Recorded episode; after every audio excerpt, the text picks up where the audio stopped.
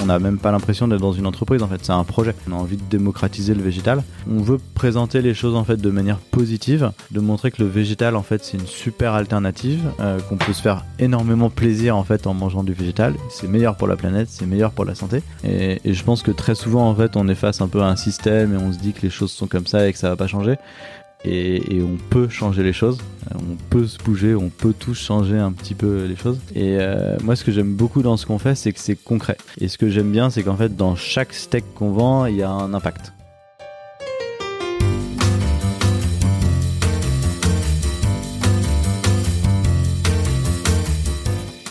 Vous écoutez La Combinaison, le podcast qui part à la rencontre de personnes exceptionnelles qui ont réussi dans leur domaine.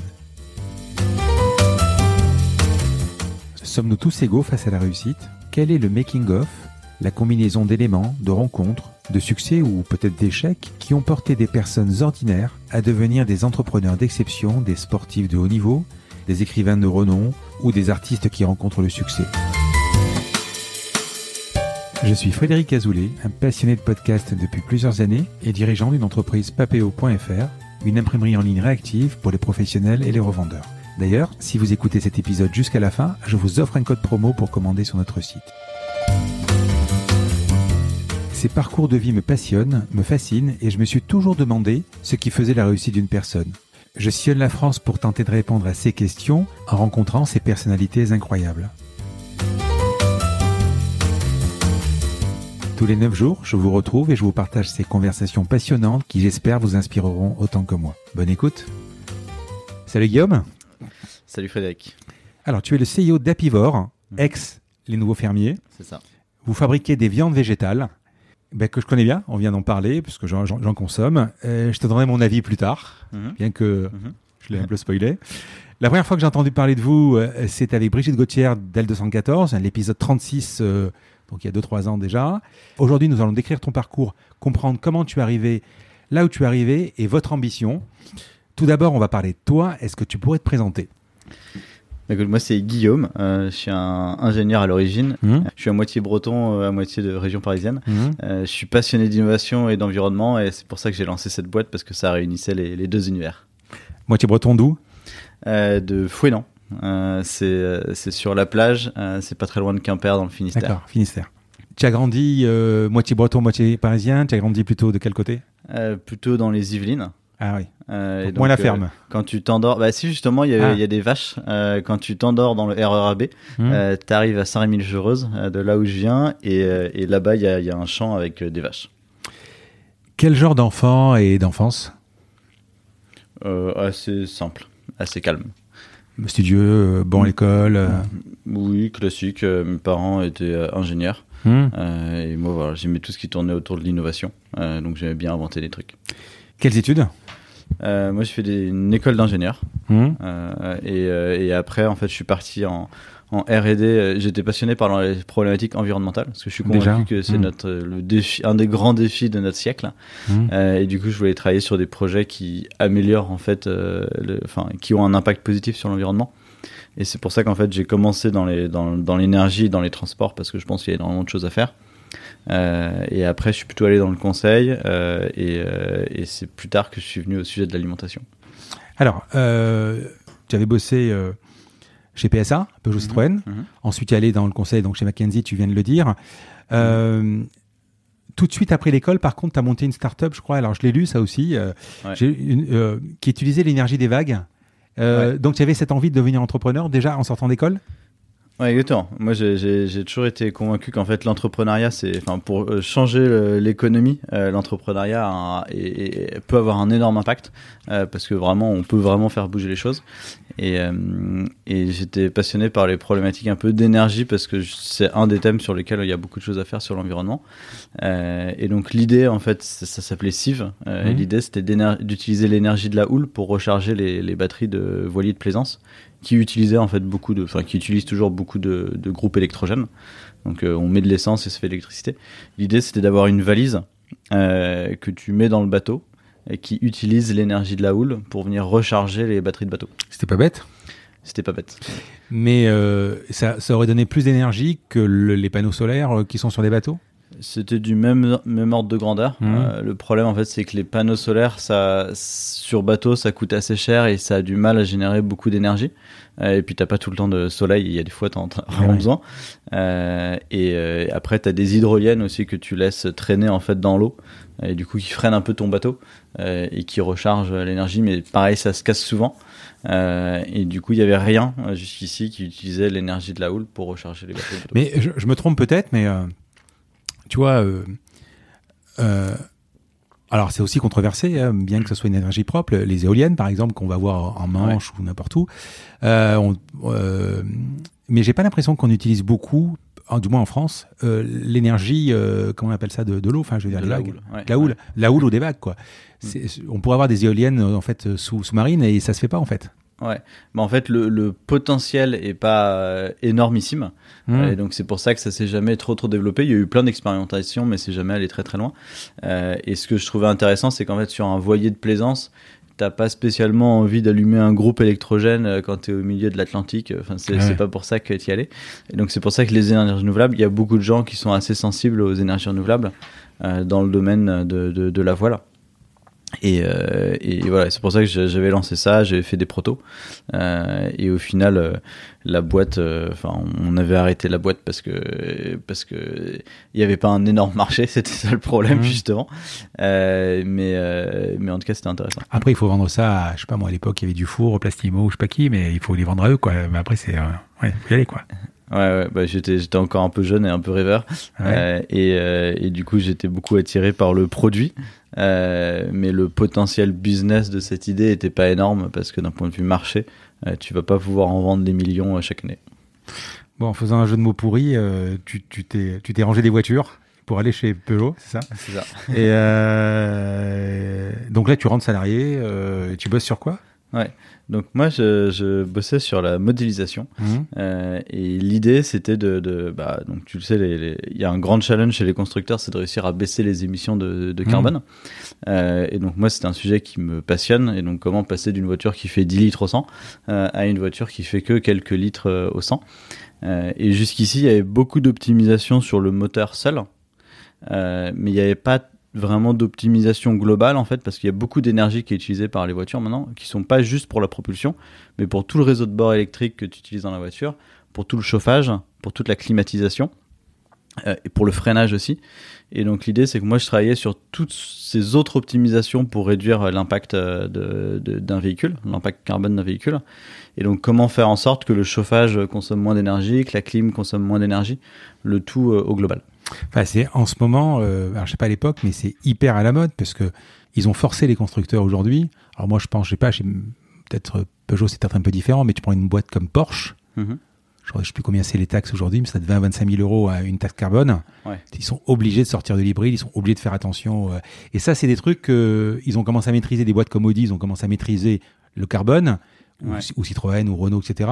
Mais aujourd'hui, ils sont forcés maintenant. Alors maintenant, il y a l'électrique, ce qui signifie que, oui, effectivement, même tu, tu changeais, même, je, je, je, pense que même en changeant la, pas la déco, mais les spoilers et compagnie, il y a une incidence carbone, quoi. Euh, si tu mets, ouais. Ouais, il y, y, a plein plein de petites choses en fait qui ont une incidence mmh. carbone et c'est là où en fait les constructeurs français, donc il y a PSA et, et, Renault, mmh ont leur carte à jouer parce qu'en fait le, les Français sont plutôt bons sur les problématiques justement d'optimisation énergétique là où les grosses voitures allemandes vont pas forcément euh, être très très fortes. Non mais même en termes d'électrique euh, avec la Zoé et tout ça ils ont, ils ont, ils ont joué une carte quand même. Ils ont joué une bonne carte. Aujourd'hui c'est vrai que maintenant tu as le sur l'automobile après on parle, d'autres choses mais tu as finalement l'autre oh, il y a un, un, renouveau en fait. Tu as le carbone évidemment, tu as l'autonomie euh, enfin l'autonomie au sens euh, voiture autonome, mmh. et électricité qui est électrique. Il faut tout. Euh, c'est vrai qu'il y a un changement du parc automobile qui est démentiel. Alors après, moi j'imagine que l'État à un moment va se mêler en disant ouais, ok, il y a plus de voitures essence, on va commencer à taxer l'électrique, mais ça c'est ils vont quand même perdre beaucoup d'argent quoi. en fait, il faudrait réussir à plus subventionner. Et moi, je suis pas non plus un convaincu du tout électrique. Et justement, il y a un vrai enjeu aussi de toutes les voitures qui utilisent de l'essence de juste faire baisser aussi leur, euh, leur consommation d'essence. Mmh. euh, parce que le tout électrique c'est c'est ça fait partie de l'avenir mais aujourd'hui c'est pas encore prêt. Il y a des problèmes de batterie en fait où il y a un clair manque d'autonomie pour l'instant. L'infrastructure n'est pas en place. Euh, et du coup le, tout électrique n'est pas pour moi la, la, solution à court terme. Alors après on va parler d'autre chose. Moi j'ai une hybride Franchement, je préfère conduire aujourd'hui en électrique quand, quand, quand, c'est agréable. Bah, Maintenant, il y a vachement de plaisir. Maintenant, quand tu descends, tu fais Paris. Marseille pour aller sur la côte et que tu as déjà 20 minutes pour avoir une pompe à essence qui dure 3 minutes le plein, hmm. si tu dois attendre une demi-heure un, un, plein, c'est, c'est, effectivement les structures sont pas là quoi. Ouais, ouais l'infrastructure n'est pas en place. Et après, justement, moi, justement, j'ai, trouvé que Tesla été très fort, en fait, sur euh, redorer euh, l'image de l'électrique. Euh, et nous, c'est un peu dans, une autre mesure, un peu ce qu'on a essayé de faire. C'est que, justement, eux, il y a, y a 5-10 ans, les gens voyaient à chaque fois l'électrique comme la petite voiture, pas terrible, et on achète une électrique parce que, parce que, voilà, on n'a pas la puissance un peu de, de, de du thermique. et Tesla a vachement réussi à redorer l'image de l'électrique. Hmm. Donc trois ans chez McKinsey, donc du conseil. Mhm. Euh, toujours dans la partie à peu près? Toujours, pardon? Dans quelle partie? Tu faisais quoi comme conseil? Moi, je faisais du conseil en stratégie. Euh, Mais sur des entreprises euh, de l'industrie. J'étais dans l'industrie de manière générale. J'ai travaillé notamment dans la dans la dans la food, mmh. mais aussi un peu dans d'autres domaines. Et j'étais à chaque fois, très souvent, par contre, sur des stratégies de croissance. Mmh. Comment aider une entreprise à croître plus vite euh, j'ai aussi essayé d'être beaucoup sur des sujets le, environnementaux. Euh, j'ai travaillé pas mal sur les sujets de batterie aussi, de comment euh, comment améliorer, comment accélérer en fait la, la, le, les réductions de coûts un peu des, des batteries électriques pour réussir à, mhm. faire en sorte qu'elles se développent plus. Et, moi voilà, j'aimais beaucoup tous les sujets de croissance. et donc c'est pour ça que j'ai beaucoup fait ça là. Donc tu rencontres Cédric Meston, ton associé? Ouais. Et puis, euh, au bout de trois ans, euh, qu'est-ce qui se passe? Tu as fait le tour? As eu, euh, Bon, donc évidemment, au bout de trois ans, vous allez partir pour créer les nouveaux fermiers. Mm. Explique-moi un peu cette transition et pourquoi? Bah, la transition, c'est que on, on, rigolait beaucoup chez McKinsey en disant que c'est c'est un peu comme une citadelle assiégée. Mmh. ceux qui sont dehors veulent rentrer et ceux qui sont dedans veulent sortir. Ouais. et, et en fait, c'est une super école. Enfin, on a appris. Enfin, moi, j'ai appris énormément de choses là-bas. Et en fait, nous, ce qui s'est, et ce qui s'est passé, c'est que je pense l'un comme l'autre, on, on avait envie de, de, de, se lancer un peu dans une aventure. Euh, on aimait tous les deux, en fait, beaucoup euh, l'entrepreneuriat. Mmh. Parce qu'il y, y, a beaucoup de liberté en fait euh, à agir. Euh, on voulait tous, tous les deux se lancer dans un projet qui a un impact positif sur l'environnement. Et on est convaincu, enfin je suis convaincu qu'on peut à la fois lancer un projet qui a un impact positif sur l'environnement et un projet qui soit d'un point de vue business fonctionne. Euh, euh, et, et, voilà. Et en fait, on s'est rendu compte que l'alimentation, c'est quand même une énorme part en fait de l'empreinte carbone des Français, enfin ou dans le monde de manière générale. C'est 15% de, de l'impact carbone. Et du coup, on s'est dit, il y a beaucoup de choses en fait qui sont faites justement dans les transports, dans le domaine de l'énergie, mais il y a presque rien en France qu'on fait pour baisser l'empreinte carbone de la nourriture. Alors que c'est 15% du problème. Euh, et c'est comme ça en fait, c'est par cet angle-là qu'on est arrivé sur ce qu'on fait aujourd'hui, euh, donc de la viande végétale entre guillemets, euh, parce qu'on s'est dit en fait, avec simplement une alimentation qui est végétale, on diminue un facteur entre 10 et 20 l'empreinte carbone d'un Français, juste en fait en, en, en, consommant du végétal. Et on s'est dit comment aider les Français à consommer davantage de végétal? Et ben via le simili carnet en se disant bah un burger de viande au lieu de prendre un burger de viande on va prendre un burger avec du végétal euh, quand on prend un hot dog au lieu d'avoir une saucisse dedans on a une saucisse végétale euh, quand on fait des pâtes carbo euh, pareil c'est marrant comme comme démarche parce que alors j'ai interviewé je sais pas si on n'a pas parlé de toi d'ailleurs j'ai interviewé Antoine Hubert d'Insect ouais, on le connaît hmm. qui a à peu près une démarche hmm. comme ça sur, le, sur, le, sur l'empreinte carbone, etc. Mais quand vous avez monté les nouveaux fermiers, euh, bon, de toute façon, tu savais quoi? Tu avais quand même Beyond Meat et Impossible Burger qui existaient déjà? En, fait, en France, quand on s'est lancé, il avait, y avait à peu près rien. Ouais. Euh, et, et, on s'est lancé un peu en même temps que Beyond Meat arrive en France hmm. euh, et que Nestlé avec Erta Végétal euh, augmente un peu sa gamme aussi. Hmm. Impossible était interdit en France et l'est encore aux dernières Pourquoi? nouvelles parce qu'ils utilisent des, des, ils sont novel food ils utilisent des OGM, des ingrédients un peu controversés, donc pour l'instant ils sont interdits. D'accord. Mais ce que je veux dire, c'est que euh, votre démarche, c'est euh, évidemment de baisser l'empreinte carbone mhm. d'un d'un plat, enfin d'un mets qui est hyper euh, évidemment hyper consommé, mais tu vois, quand j'ai préparé l'interview, j'ai pas trouvé cette info, mais je, je me suis dit peut-être c'est peut-être trouver une alternative, un meilleur goût, quelque chose. Mais non, en fait, finalement, c'est vous êtes appuyé sur votre credo pour, pour et, sorti un support. Enfin, je sais pas comment si tu comprends la question, quoi. Attends, vas-y, tu. Je veux dire, ce que je veux dire, c'est que vous avez, vous avez, euh, vous absolument avoir cette volonté, mhm. plutôt de baisser l'empreinte carbone et utiliser un média qui est le steak, plutôt que d'aller sur le steak pour, des, pour, pour, une question de vegan ou de croyance, etc. Quoi, tu vois exactement. Nous, on est vraiment arrivé par l'angle environnemental. Voilà, c'est ça. On est complètement arrivé par cet angle.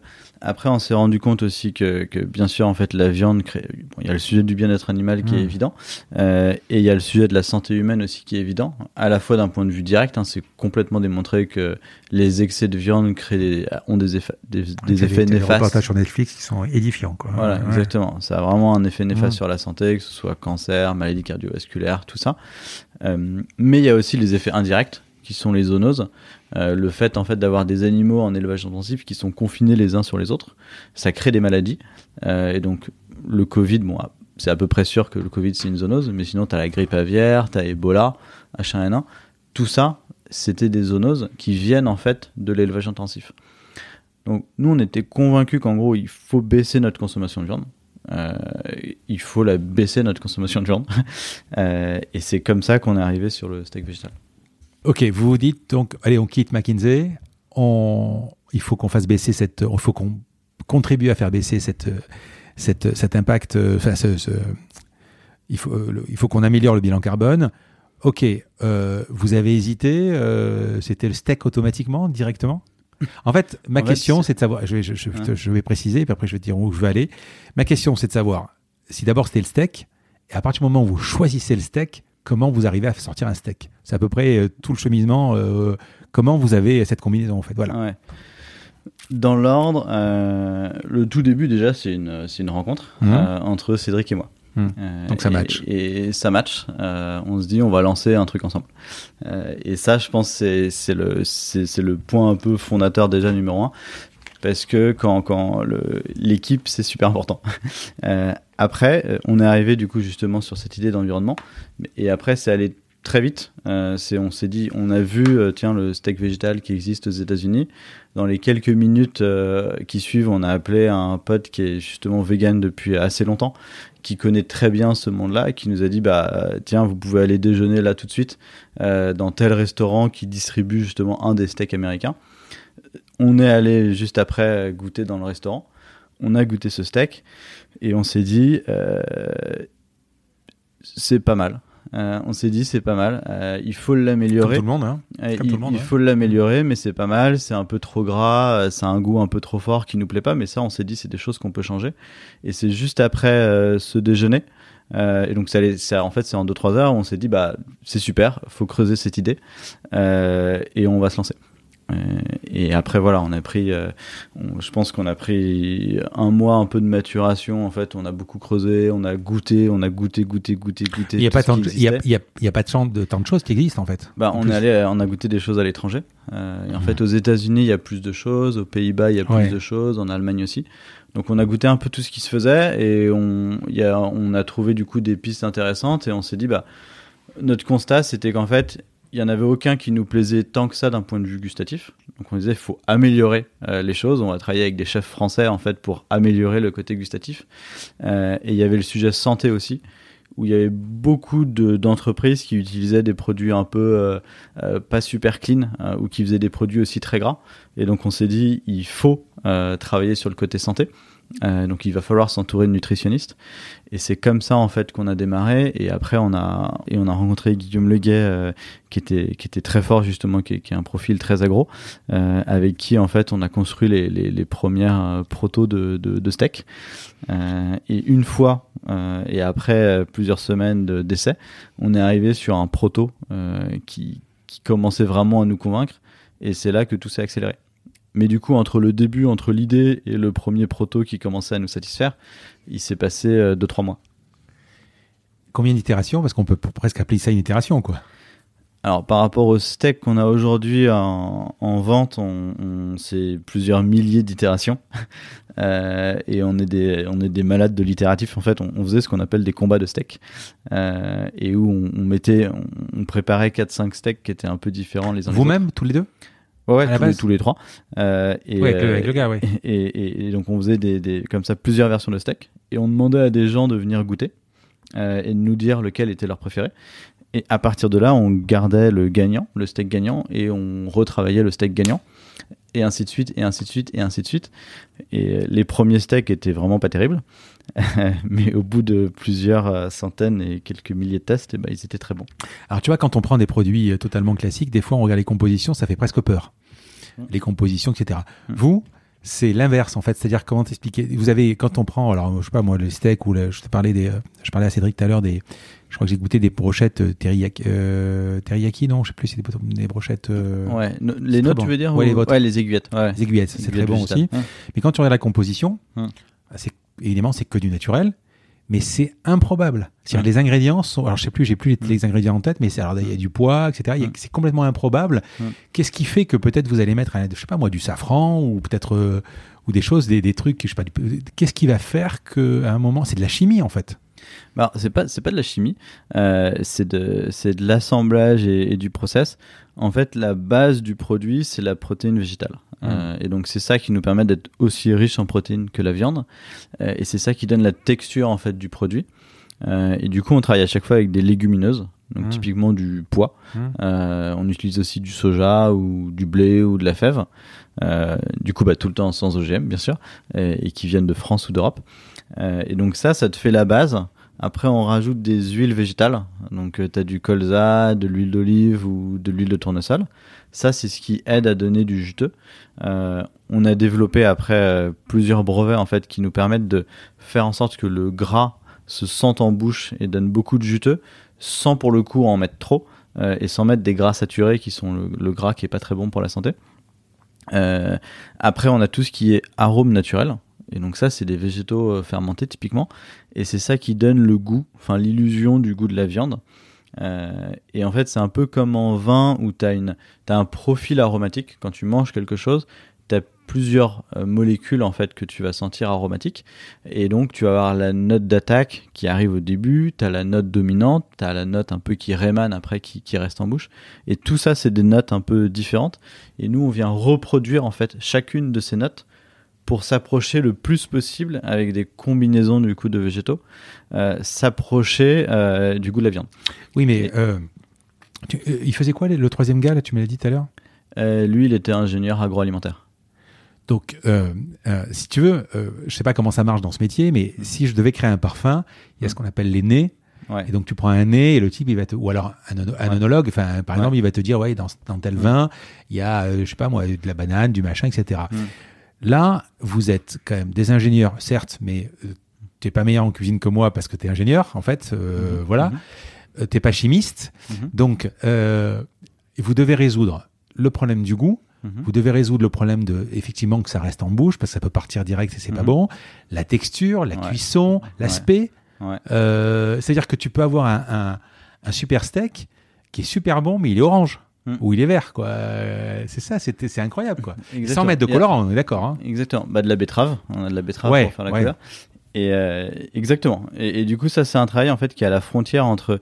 Tu as une partie en fait qui est en laboratoire entre guillemets, bah, avec nos ingénieurs agronomes là que, que tu mm. vois ici, euh, et tu as une autre partie qui sont des gens du monde de la cuisine. Euh, et on travaille avec beaucoup de chefs. et justement, nous, une rencontre qui a été importante aussi, c'est la rencontre avec Eric Bouchenoir, mmh qui était, euh, qui était l'ancien bras droit de Joël Robuchon, qui mmh. était meilleur ouvrier de France. Euh, et, et, lui, justement, on voulait absolument euh, lui faire goûter les produits pour qu'il nous donne des conseils. Et au tout début, il voulait pas du tout. il disait que ce qu'on faisait, c'était de la merde, qu'il avait goûté avec Monsieur Robuchon, tout ça, qu'il n'aimait pas. Et on a fini par réussir à convaincre de, de, de goûter. Il a beaucoup aimé. Euh, et euh, pas forcément toutes les premières versions, mais donc c'est pour ça qu'on les a retravaillées avec lui. Et nous, c'était très important et donc, tu vois, typiquement, quand on a lancé les merguez, on a beaucoup travaillé avec euh, ce chef mmh. pour réussir, parce qu'en fait, ce qui fait le goût de la merguez, bah, ça va être les épices. Mmh. Euh, et du coup, en travaillant les épices, tu arrives à retomber dans l'univers merguez euh, et ça, euh, les chefs ont énormément d'expérience sur le goût euh, et ils savent du coup très bien t'aiguiller sur bah tiens prends plutôt telle épice plutôt que telle autre. Pour la texture fais un peu plus de ça un peu, un, peu moins de ci. et c'est pour ça qu'en fait on a beaucoup travaillé avec l'univers de la gastronomie. Non, mais c'est vrai que même de façon en cuisine traditionnelle, quand ils vont mélanger euh, du sucré, du salé, enfin des, des, éléments, des, des, ingrédients un peu improbables, hmm. Euh, c'est sûr que c'est, bah, ils ont, ils ont peut-être une, une, expérience de goût euh, qui font que, oui, bien sûr. Hmm. bon, vous faites pas mal de produits, on, on, va y revenir, mais ça me semble quand même moins compliqué à faire des nuggets ou une merguez qu'un steak. Pour moi, c'est le steak le plus compliqué, quoi. Alors, chaque, par l'aspect, je parle. Ouais chaque ingrédient, chaque chaque produit a un peu ses propres difficultés. Mmh. Euh, le, le, nugget c'est pas si simple que ça euh, parce que le nugget en fait faut que tu réussisses à avoir du, du gras en bouche sans en mettre trop mmh. et, et il faut bien réussir à l'intérieur du nugget, il faut bien réussir à l'extérieur du nugget. Euh, il faut bien réussir à faire en sorte que la panure reste accrochée aux nuggets. Ouais, vrai, euh, et donc il y a, y a, quand même beaucoup de complexité. Le steak, en fait, là où c'est plus dur, c'est qu'en fait il y a, y a, plus de concurrence aussi. Et du coup, les gens sont plus exigeants sur le steak parce qu'il y a plus d'alternatives au steak. Euh, mais pour nous, honnêtement, chaque euh, produit est venu avec son lot de difficultés. le, le, steak en premier, entre le moment où, où, euh, vous êtes dans la cuisine et que vous sortez, vous faites vos combats de steak, et le moment où, où vous êtes ready pour, pour, pour vendre, il se passe combien de temps? Bah, le, Aujourd'hui, maintenant, il se passe plutôt euh, deux ans, entre guillemets, parce qu'on a commencé depuis longtemps. Mais au tout début, c'est allé assez vite. Euh, et ce qui s'est passé, c'est qu'on a. Comment dire Au tout début, c'était plutôt six mois. Euh, mais c'est parce qu'on a énormément tout parallélisé. et donc, on a parallélisé le travail de recherche et développement avec le travail à l'usine pour faire en sorte que ça tourne, avec les ventes. et où au début, bah, on avait tendance à, à vendre avant que le produit soit complètement fini. Euh, et les clients acceptaient ça. Euh, et avec tout le marketing euh, préparé en amont. Et du coup, c'est ce qui faisait que nous, en six mois, on a été prêt au début, là où un Nestlé ou un Danone, mais plutôt 3-4 ans pour développer un nouveau produit. On a été très très très très rapide en fait sur le début, à beaucoup paralléliser. on a pas mal travaillé à son moment. Vous étiez combien à l'époque? À l'époque, on était une, on tenait sur les, les, les doigts de la main. Donc, entre le moment où euh, vous commencez à avoir un semblant de, de, de, goût, de projet, de, de, texture, etc., et le moment où je vais le retrouver, alors peut-être pas chez Monop, mais euh, au moment où je vais le retrouver euh, online à vendre, il se passe à peu près six mois. Ah non, non, non, entre... Voilà, c'est ça, c'est cette question. En fait, ce qui s'est passé, il y a eu une, autre chose dans l'équation, il y a eu le Covid. Euh, nous, Parce que là, on parle de, quelle année là? C'est 2000. Euh, ouais, nous en fait, on a lancé la boîte en 2019. Ouais. Euh, notre commercialisation était en, en mars 2020. et donc, notre lancement commercial, c'était le lundi du confinement. c'était vraiment, on avait pile C'était online hein, d'abord. Le lundi, euh, non, juste, justement en fait, c'est, hmm. on a dû changer. Le plan, c'était le lundi du confinement de d'arriver en grande distribution et en restaurant le même jour, et de faire un gros coup. Hmm. Euh, et ce qui s'est passé, c'est que voilà, pouf, euh, il y a eu le confinement qui a été annoncé le même jour, et donc tout s'est arrêté. Donc, les restaurants c'est mort. Tout s'est arrêté. Restaurant c'est mort et grande distribution aussi, parce qu'à ce moment-là, ils nous ont dit, bah, écoutez, vous êtes mignons, mais en fait, on va se concentrer sur euh, les pâtes euh, et ce qui tourne bien, euh, et on va pas lancer une innovation maintenant. Et, du coup, tout s'est arrêté, et c'est pour ça que finalement, on a pivoté entre guillemets et qu'on s'est dit, on se lance en e-commerce, et on a lancé un site de e-commerce en quelques jours pour arriver à, à faire connaître en fait nos produits et à les envoyer à plein de personnes. Et, et, du coup, au début, c'est comme ça. Au début, on s'est lancé du coup online, au final. Mmh. Et c'est que deux mois après où on est finalement arrivé en grande distribution et en restaurant. D'accord. Tu vois, c'est marrant parce que je pensais que c'était plus vieux. Ouais, non, ça, on a. On, commercialisation mars 2020. Mmh. Quand vous avez cette idée de, de, de vouloir améliorer l'impact carbone, euh, en ligne de mire, vous commencez par le steak, vous avez d'autres. Alors, bien sûr que euh, en, en, réfléchissant, tu te dis voilà, mais euh, tu disais, j'ai paralysé, on a paralysé tout ça. Euh, vous avez euh, vu, vous avez appris sur le steak et ensuite vous avez dit, euh, allez, on attaque les nuggets, on attaque les aiguillettes ou, ou, comment, comment ça s'est passé en fait? Vous avez mené les, les dix combats d'un coup? En fait, on a pas mal paralysé parce que la, la, recherche et développement, il y a beaucoup de hasard hmm. aussi. Et par exemple, la saucisse, on l'a inventé en voulant faire du steak. Et, en fait, on avait un steak où on trouvait. La sérendipité presque. Hein. Et comment? La sérendipité presque, c'est ça. ouais, c'est ça. Et, et, et, en fait, on trouvait une texture qui était intéressante et on s'est dit bah non, ça c'est pas très bon pour faire du steak. Par contre, pour faire de la saucisse, ça va être génial. Et, du coup, tu sais pas toujours un peu ce que tu trouves. donc, il peut y avoir des bonnes nouvelles. Euh, et oui, oui, clairement, on a, on a clairement parallélisé au début. Et, euh, et pour toutes ces textures, etc., est-ce que euh, il y a des ingrédients que vous mettez qui trompent le cerveau Tu vois ce que je ouais. Il y a, en fait, il y a, il y a, y a ça, c'est beaucoup les, les... Enfin, tu as deux choses en fait. Tu as, hmm. une partie en fait sur, la, sur les arômes. et les arômes végétaux, c'est ça en fait qui trompe un peu le cerveau, qui t'emmène dans un univers carné alors que tu alors que c'est pas de la viande. Et sinon, on joue beaucoup avec les épices.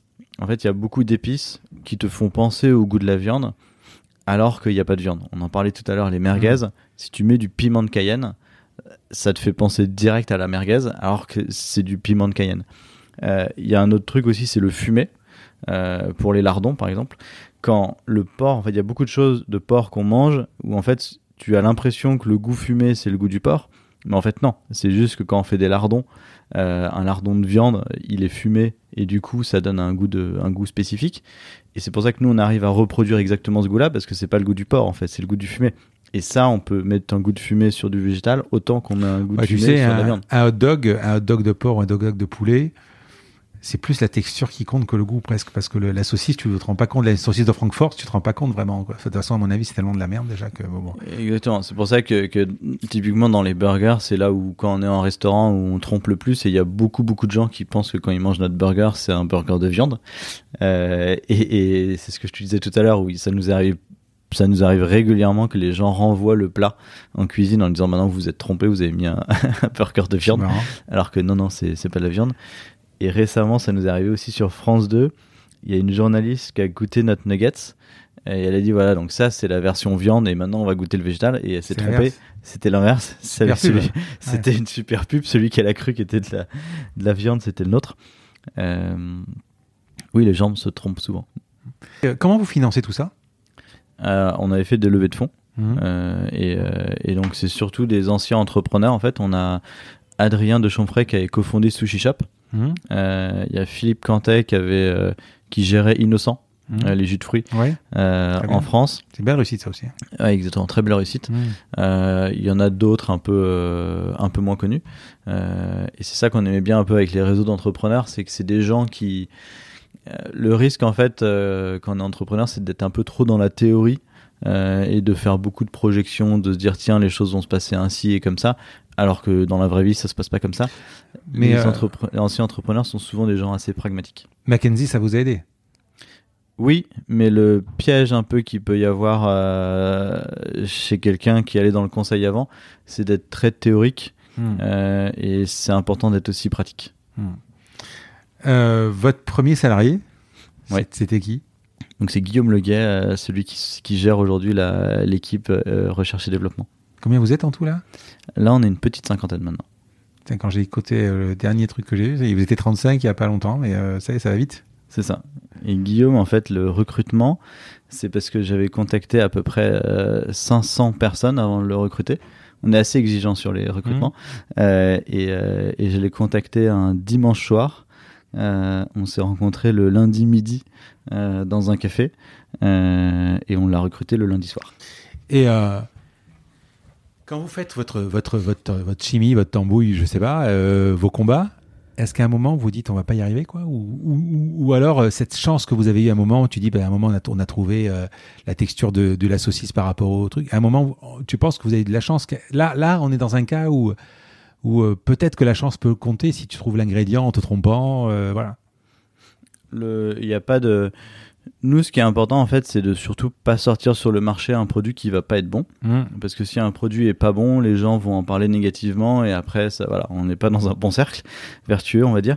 Euh, après, bien sûr, en R&D, euh, il y a, y a beaucoup d'échecs entre guillemets, mmh. euh, et c'est pas grave du tout. Euh, il y a plusieurs fois où effectivement on travaille sur des développements, ça prend plus longtemps que prévu, ou finalement on se redirige vers quelque chose d'autre. Et, euh, et ça, c'est pas du tout un problème. Le lardon, par exemple, on a eu plein de problèmes qu'on n'avait pas anticipé sur la découpe des lardons. parce que les lardons végétaux, ça se découpe très, différent mmh. très différemment d'un lardon de viande. mais mais c'est ça qui met un peu d'épices dans, dans, le job. Ouais. Alors, si on parle des produits, quel genre de produits vous proposez? Au niveau des produits, donc on a des steaks végétaux, mmh. euh, typiquement que tu peux prendre dans des burgers. On a des aiguillettes euh, qui vont bien en curry ou en sandwich, ou qui sont chez Pokawa par exemple. On a des nuggets dont on parlait, euh, merguez chipo, mmh. qui ont super bien fonctionné pendant la saison des barbecues. C'est le premier où on est parti en rupture de stock. C'est marrant, j'avais pas l'impression que les chipolatas par exemple, ça existe ailleurs, non si? En végétal? Ouais on était les premiers à lancer des, des merguez, et chipolata végétales. Euh, et euh, il y avait une, y avait une demande justement. Euh, et c'est pour ça que ça a fait un carton parce qu'on était les seuls dans les magasins. on est arrivé au moment de l'été où en fait tout le monde se disait tiens la merguez ou la chipo c'est pas le meilleur de la viande qui part en général en merguez et chipo du coup pourquoi pas prendre une version végétale? Euh, euh, et, du coup, on est moins gras, on a plus de protéines, on est beaucoup plus sain qu'une euh, qu'une merguez ou une chipo classique. et le petit dernier, c'était les lardons. les lardons, pour nous, c'était un produit aussi assez emblématique parce qu'en fait, le, on a réussi à faire un lardon qui est super sain, qui a 6 ingrédients. donc on arrive à avoir moins d'ingrédients que dans un vrai lardon parce qu'il y a plein d'additifs dans un vrai lardon. on a 3% de matière grasse par rapport à une vingtaine de pourcents de matière grasse que, que dans un lardon classique. On a plus de protéines que dans un lardon classique. Et du coup, pour nous, c'est un, c'est un exemple de produit très emblématique parce que du coup, on est à peu près au même prix que la viande. On est bien meilleur d'un point de vue santé, d'un point de vue euh, goût. Euh, nous, on trouve que c'est meilleur. Combien ça coûte deux steaks par exemple? Une pochette de deux, c'est une pochette de deux que vous vendez les, les steaks, on, est à, on a un peu moins de 5 euros les deux steaks. Je sais pas, et de Charal, ça doit coûter quoi? Ça doit coûter ça, non? Ouais, à peu près ça. Du coup, on est au prix. En fait, on se retrouve au prix de la viande de bonne qualité. Mmh. Euh, c'est sûr que la, la, viande premier prix, bah, on, va être plus cher au prix de la viande de bonne qualité. Euh, et, euh, et, du coup, selon les produits, on est entre 3,50€ et 5 euros. Et pas de boulettes, par exemple. Alors, ce qu'on appelle aux États-Unis les meatballs, mais vous n'en avez pas vous? Alors pour l'instant, on n'en a pas. Effectivement, c'est un produit qu'on pourra faire un jour. Euh, et pour l'instant, on n'en a pas.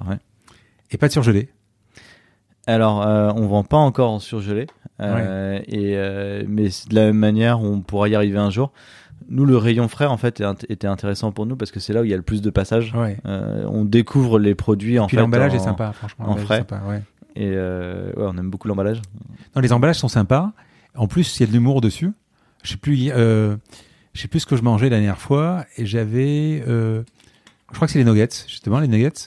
C'était, euh, on vous conseille pas de les mettre au four, mais bon, si vous voulez quand même les mettre au four, euh, bah, ça, coûte, ça, sera trois minutes, un truc comme ça. Enfin, il y avait un peu, il y a, il y a vraiment, il y a, il y a, de l'humour en fait sur les trucs. Euh, il, y a, il y a un ton, il y a un ton sur l'emballage qui est sympa, quoi. C'est ça. Ça, c'est notre humour pourri. Euh, et, on le revendique. c'est vrai. Euh, exactement. Bah, la preuve, j'ai remarqué, ouais. Mais c'est, exactement ça, parce que les nuggets, euh, en fait, c'est possible de les faire au four, mais c'est quand même vachement meilleur à la poêle ou en friture. Alors moi, moi, je l'ai fait. j'ai une friteuse sans huile à la maison. Ça ah marche super bien. Hein. ça marche super. Et tu les mets dedans avec les frites. tu mets une cuillère d'huile. Ah. Tu fais tes nuggets et tout dedans et ça marche super bien. Bah, faudra qu'on essaie. Jamais essayé à la frite sans huile. Tu vois. Ouais, franchement, tu vois, comme quoi, voilà. Tu vois, je reviens sur l'histoire des surgelés. Les trois quarts des steaks que je prends à la, maison, c'est des steaks euh, achetés au rayon surgelé parce que je les, je les, je les, voilà. Euh, pourquoi vous faites pas de, de c'est une contrainte le surgelé? Le, en fait, c'est juste euh, multiplier les packaging, mmh. parce que ah c'est des packaging du coup différents on le fera un jour, clairement on le fera un jour.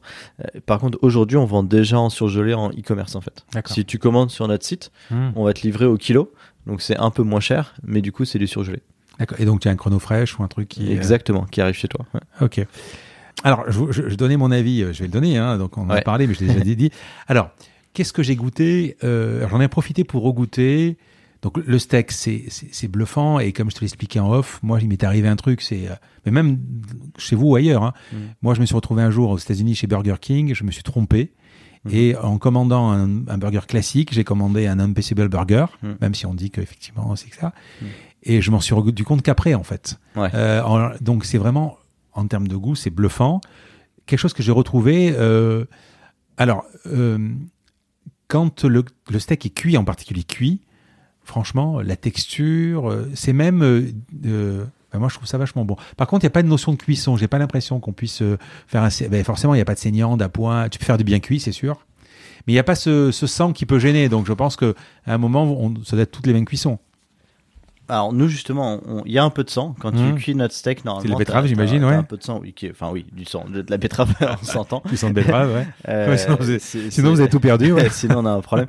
c'est de la betterave avec un peu d'huile de tournesol en fait. Ouais. Euh, et, pour tout te dire, on, dose la quantité de faux sang qui va sortir lors de la cuisson. D'accord. On travaille sur ça aussi, et donc c'est très délibéré la quantité de sang végétal entre guillemets que tu as à la cuisson. Euh, et nous, effectivement, c'est plus difficile d'avoir cette euh, notion un peu de saignant à point, etc. Nous, on vise pour que ça fasse un steak qui est à peu près à point. Euh, et, on cherche à travailler le goût et le visuel d'un steak qui est cuit en étant à peu près à point.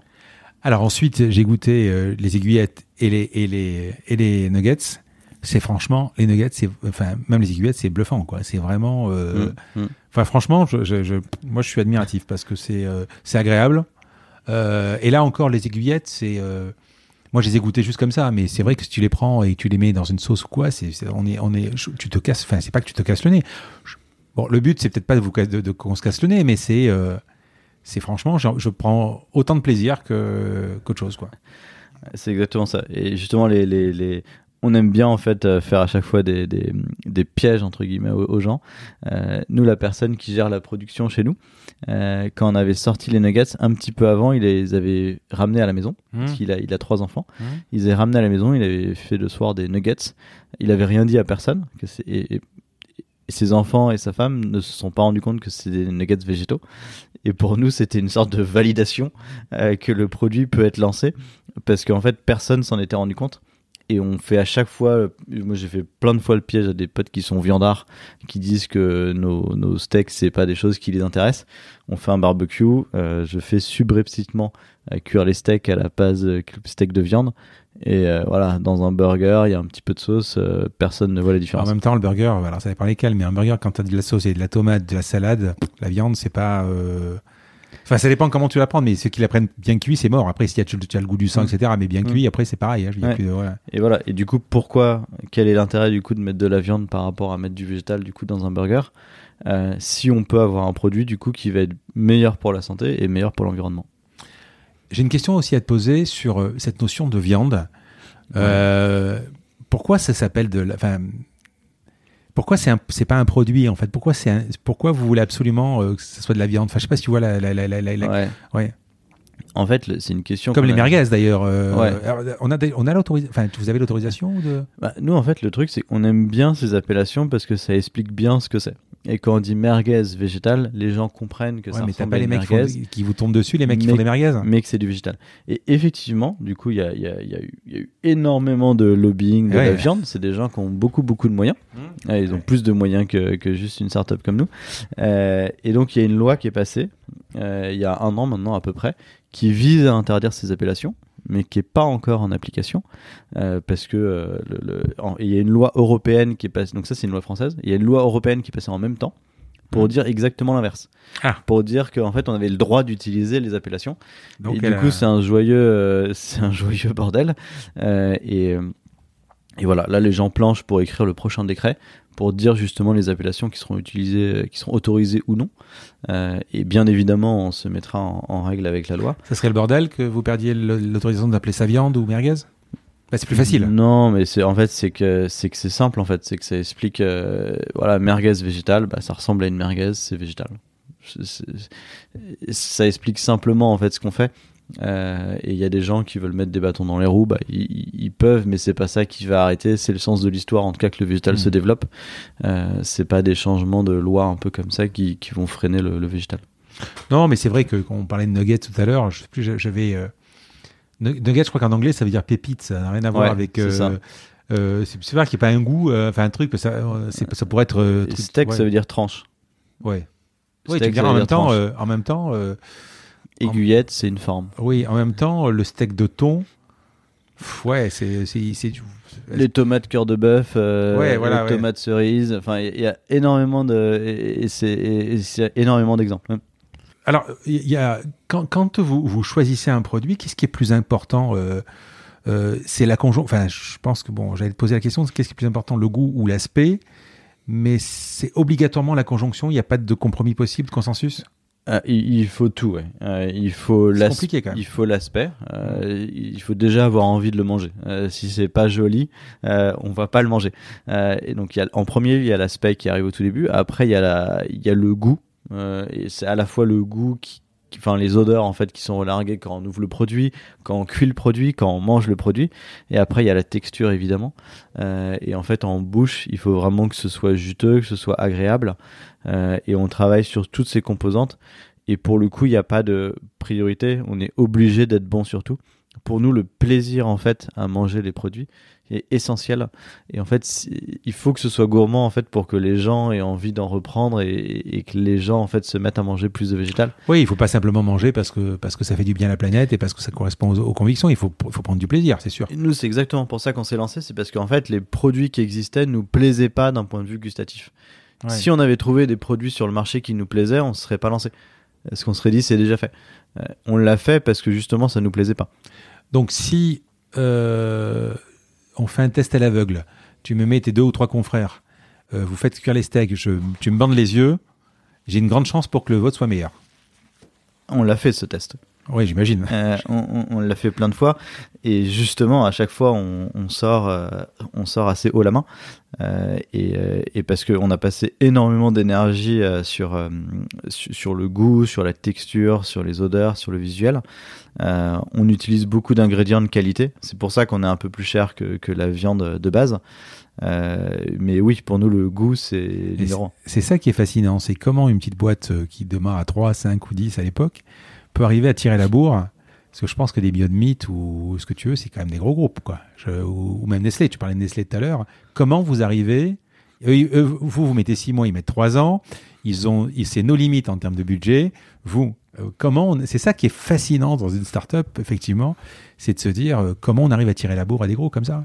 Euh, moi, j'ai toujours été convaincu qu'en fait, une petite équipe de personnes motivées euh, une, petite, une petite équipe de personnes très motivées euh, peut faire euh, énormément de choses en peu de temps.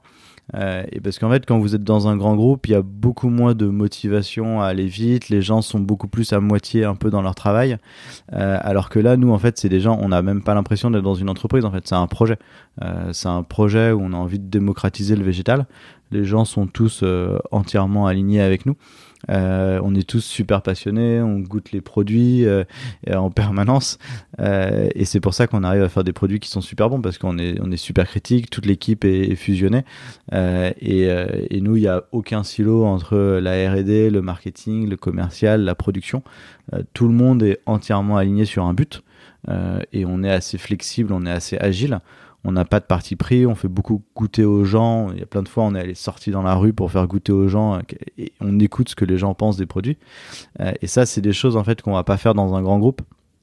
Dans un grand groupe, si vous êtes quelqu'un de la R&D, vous n'allez pas sortir dans la rue pour demander euh, qu'est-ce que vous pensez de, de ce steak végétal. Euh, nous, on le fait. Où on vous trouve? Aujourd'hui, donc on a en grande distribution. Euh, donc euh, Carrefour, Auchan, Géant Casino, Monoprix, Franprix, euh, pas mal de Leclerc aussi, on arrive dans les intermarchés. Euh, T'as tous les restaurants, et donc, enfin tous les restaurants, pas mal de restaurants, malheureusement pas encore tous les restaurants. on a 1000 restaurants à peu près. Bah, c'est en discussion. et après, sinon, on est chez Paris-New York, Camion qui fume, Pokawa, l'artisan du burger plein de chaînes un peu iconiques. On arrive dans plein de brasseries un peu plus traditionnelles maintenant euh, et en e-commerce. Mais pourquoi ce succès, en fait, même pas deux ans euh, Pourquoi? Tu, tu, tu l'analyses Le produit est bon, il n'y a, pas de, a pas de discussion sur ça. Mais qu'est-ce qui a fait euh, Parce qu'à un moment, c'est pas qu'un produit, il faut du marketing, il faut, il y a le Covid qui vous, qui vous met le bordel au milieu. Qu'est-ce qui fait ce succès, en fait? Je pense, moi, la, la première chose, il y a une phrase justement que j'aime bien, c'est qui dit il n'y a rien de plus puissant qu'une idée dont l'heure est venue. Nous, c'était ça. On est arrivé pile au bon moment. En fait, on est, on est arrivé pile au bon moment. On est arrivé en France à un moment où il n'y avait pas d'autres alternatives. Il y avait quelques produits, mais qui étaient un peu dégueulasses et du coup qui se vendaient pas.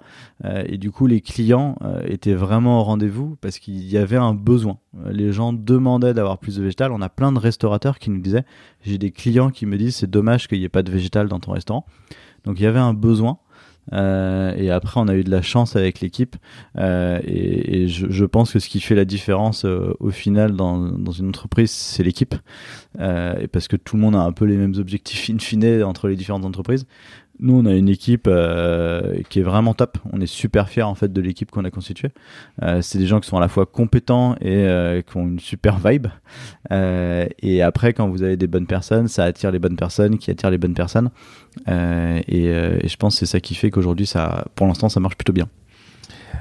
la production, donc l'offline, tu, passes l'online, pardon, tu passes par un, un logisticien, j'imagine?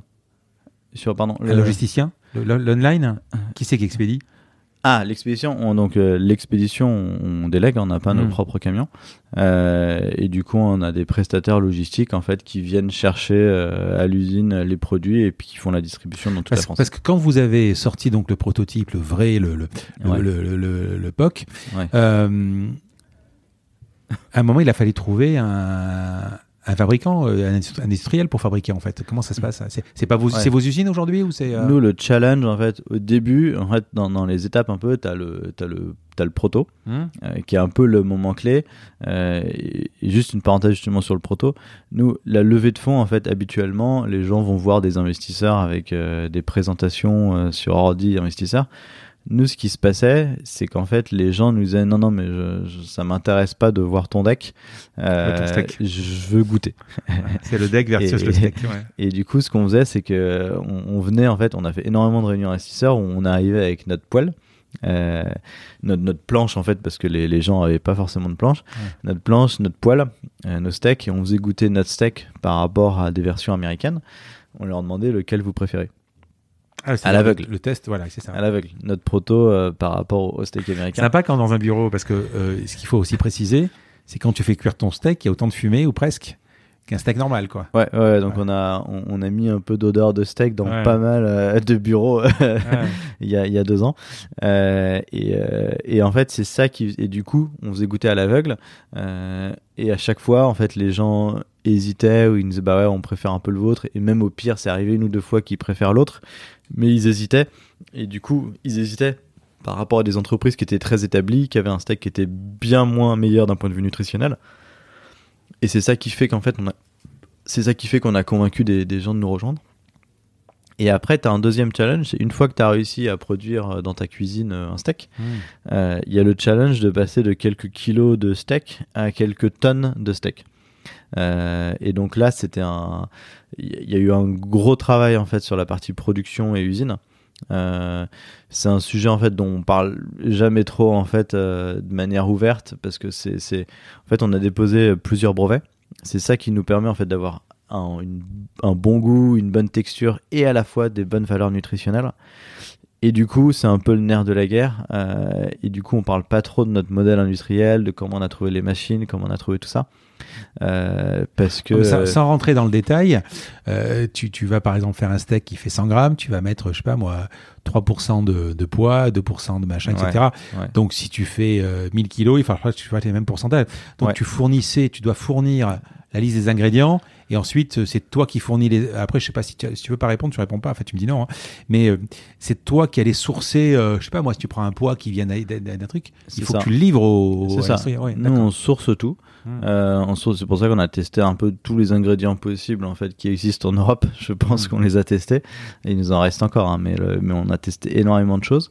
Euh, c'est nous qui faisons tout le sourcing, c'est notre process de production qui est breveté. Euh, et c'est parce que c'est ce qui nous permet en fait de, de, de, voilà, de pas mettre beaucoup de gras et d'avoir beaucoup de protéines tout en étant juteux et pas sécos entre guillemets. Euh, et, euh, et c'est ce qui fait qu'aujourd'hui, on peut produire entre, ouais, entre 5 et 10 tonnes par jour. Donc si demain, euh, vous avez l'évolution que, que, je vous souhaite, la production, c'est un autre métier ou c'est ou à un moment vous pourrez acheter une usine, faire une usine? Ouais, la, production c'est notre métier. Parce qu'en fait, ce qui se passe, c'est que notre euh, notre euh, le process de production est clé pour arriver au produit. C'est un peu, si tu veux, comme euh, c'est un peu comme pour faire des blancs en neige. Hmm. si tu as du jaune d'œuf, euh, tu vas pas arriver facilement à faire du blanc neige. Il faut qu'on te dise, bah tiens, il faut battre les œufs et c'est comme ça. Donc le, nous c'est pareil. En fait, on a beaucoup d'ingrédients qui s'activent euh, d'une certaine manière quand on vient les cisailler d'une certaine manière. Et donc le, la production est très liée en fait au, type d'ingrédients qu'on utilise. Euh, et donc c'est une des compétences clés dans nos équipes. Quand tu connais Anthony Bourbon, Fid? Ouais, on le connaît. Quand lui il a sorti ses poudres il s'est pris un tollé euh, sur. Euh, moi, franchement, ça me saoule. Moi, cette, euh, ce, ce, ce, ce patrimoine français qui est, qui est, super agréable, mais ça me saoule de, du fait que cet immobilisme, on veut pas, on veut rien changer en fait. Mm. Voilà. Mais on peut évoluer quand même. Ça veut pas dire voilà. Est-ce que vous, on vous a taxé? Est-ce que vous êtes mis derrière? Bon, j'imagine les, fabricants de viande peut-être, Fali Lobby, tu en, en as parlé tout à l'heure. Mais est-ce qu'on vous a pas dit putain, vous touchez au patrimoine, etc. Quoi. Lui, il s'est pris. enfin, je parle sur les, réseaux sociaux, attention, hein, pas sur. Euh, lui, il s'est fait défoncer, mais à un point. Euh, ouais. complètement. Bah, en fait, je pense que les Français aiment pas trop qu'on innove sur la nourriture. Euh, il y a un patrimoine, en fait, une gastronomie, un terroir où en fait les gens sont super frileux. et c'est clair que nous, en fait, les, tous les chefs en général, quand on allait les voir, à chaque fois l'accueil est un peu froid. Mmh. et ce qui détend l'atmosphère, c'est quand on goûte. C'est pour ça que nous, on fait goûter le plus possible nos produits parce que les gens changent d'avis quand ils goûtent. On a plein de gens qui disent oui, mais en fait, mais machin, ils goûtent, ils aiment bien. là, ils commencent à poser la question du coup, bah, qu'est-ce qu'il y a dans les produits? On retourne le pack, on explique qu'est-ce qu'il y a, et, c'est là qu'on arrive à convaincre les gens. Euh, et complètement, oui, au, tout début, il y a, y a, toute la filière viande, où alors il y a des gens qui sont plus ou moins euh, voilà, qui, qui, sont plus ou moins accueillants, on va dire. Euh, mais en fait, on, est, on veut présenter les choses en fait de manière positive, de montrer que le végétal en fait c'est une super alternative, euh, qu'on peut se faire énormément plaisir en fait en mangeant du végétal. C'est meilleur pour la planète, c'est meilleur pour la santé. Et en plus, il y a un énorme potentiel en fait pour la France de devenir un champion du végétal. Euh, parce qu'en fait, en France, on a toutes les, tous les ingrédients qu'il faut. On a les bonnes légumineuses, on a du poids notamment qui est, génial. On a une filière poids qui est super intéressante en France qu'il faut développer. On a toutes les huiles, on a de la betterave en France, on a tous les ingrédients. Euh, et la France est plutôt forte aussi en recherche et développement et en agronomie. Euh, et donc il y a vraiment tout en France pour, pour faire un champion, pour faire des champions euh, du végétal. quels sont les. T'as tes prochains produits sans, sans, sans, si c'est pas secret? Bah, euh, on parlait, enfin, je sais pas, burger, un vrai burger euh, avec le pain et tout, c'est possible? Alors nous, on, nous on, reste sur la partie euh, produit, vraiment sur le produit. Donc hmm. on va faire la viande, enfin la viande végétale. Et donc c'est plutôt le restaurant ou le consommateur à la maison hmm. qui va faire son burger. nous on, travaille à chaque fois en parallèle sur plusieurs concepts. on a pas mal travaillé en fait récemment sur le porc, hmm. en fait avec les saucisses et avec les lardons. Parce que le porc, là où c'est intéressant, c'est qu'il y a des vrais problèmes de santé sur la, viande de porc. Il y a beaucoup de gens qui essayent de diminuer leur, consommation de viande de porc aussi. Euh, il y a un vrai sujet sur l'environnement, il y a un énorme sujet sur le bien-être animal. Et c'est pour ça que le porc, pour nous, est, une gamme très intéressante. Euh, et, et l'idée, en fait, c'est qu'à terme, nous, en tout cas, on veut que pour chaque type de viande, il y ait une alternative végétale. Et le poisson Pour chaque type de viande. Et le poisson, ouais, on travaille aussi sur le poisson. C'est plus facile ou c'est plus, serait plus. Euh, c'est c'est différent. Euh, il y a tout ce qui est poisson cru. Euh, là, tu es tenu par la couleur déjà. ouais. Mais c'est pareil, la couleur en fait, on peut jouer. Il y a beaucoup de, il y a beaucoup de végétaux en fait qui peuvent donner de la couleur, typiquement la betterave, la carotte. et non mais ça, oui, je suis d'accord. Mais là, il faut la blanchir. Ah mais non mais ça oui mais les nous t'as as beaucoup de bases en fait qui sont blanches de base donc euh, parce que le, entre le nuggets blanc et le steak marron ou rouge euh, vous mettez de la betterave pour le rougir je suis d'accord. Mais euh, est-ce que le fait tu peux de pas blanchir. Tu peux pas blanchir. Voilà, ça. du coup si tu veux un produit blanc faut que tu aies des ingrédients qui sont blancs et le pois est vert par exemple. Il est vert clair euh, c'est de, de la protéine de pois jaune. C'est pas des. Ah, d'accord. Ouais, donc ça va, vous avez fait moitié chemin, quoi. Ouais, donc. ouais exactement. D'accord. Euh, et euh, si je te donnais le, le, les collaborateurs qu'il faut et, un budget illimité, mm-hmm. quel serait aujourd'hui le, produit impossible à faire? Il n'y a, y a, y a, pas de, il a pas de produit impossible. Donc c'est pas une question euh, d'argent, c'est pas une question de recherche. Euh euh, alors c'est une question de, c'est une question, enfin il y a toujours une question d'argent pour pour pour débloquer des verrous entre guillemets.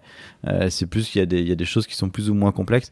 Faire une faire une entrecôte ou une côte de bœuf, c'est 50 fois plus compliqué et ça a beaucoup moins d'intérêt aussi selon nous. donc on va pas du tout chercher à faire une côte de bœuf, une côte de bœuf ou une entrecôte. Euh, mais tu pourrais. Tu pourrais. Tu pourrais. Parce que, euh, effectivement, vous êtes tous rentrés euh, par le steak haché, qui est le. le, une fois que vous avez maîtrisé la texture, c'est une chose. Mais par exemple, entre une côte de bœuf, une entrecôte, un faux filet, même si le goût peut être. même si c'est la même. Le, goût change un peu quand même, mais la texture change énormément, quoi. Nous, c'est nous, notre... Le steak, la côte de bœuf, ça n'a rien à voir. Hum. Hum. Nous, ce c'est que notre objectif, en fait, c'est de démocratiser le végétal. Hmm. Donc, de réussir à diminuer la consommation de viande. Et aujourd'hui, les Français, euh, ils mangent du steak haché. Euh, hmm. en moyenne, on mange beaucoup plus de steak haché que, que d'entrecôte ou de côte de bœuf. Et donc, c'est pour ça que pour nous, le steak haché est beaucoup plus intéressant que, que la côte de bœuf ou l'entrecôte. Euh, parce que ce sera beaucoup plus difficile de gagner contre une entrecôte ou une côte de bœuf. Et il y aura beaucoup moins d'impact. Alors, on a parlé de l'environnement, on, va parler un tout petit peu de la santé. Euh, donc, on a dit depuis le début, j'avais quelques questions, mais tu as plus ou moins répondu ce qu'il y avait dedans, les colorants, etc. Euh, il y a 40 ans, on mangeait trois fois moins de viande qu'aujourd'hui, alors que finalement, euh, la viande est de plus en plus chère. Parce que la viande aujourd'hui, pour quelqu'un qui n'a pas les moyens, c'est compliqué de manger de la viande, du poisson. Pourquoi Pourquoi? Est-ce que vous avez analysé le truc? Pourquoi Moi, je pense que la viande n'est pas assez chère, justement. Je pense que la viande devrait être plus chère. Euh, il y a beaucoup de viande qui est, qui est subventionnée et puis là, il y a beaucoup beaucoup de pression en fait sur le sur le monde de la viande. Et la viande qui est pas chère, c'est la viande qui vient d'élevage intensif. Mmh. Euh, à choisir, je préfère largement euh, avoir de la viande qui vient de, de, de pâturage ou d'élevage extensif plutôt que intensif. Et donc moi, ce que je pense qui va se passer justement dans les années qui viennent, c'est je pense que la viande va continuer de devenir de plus en plus chère et de plus en plus qualitative.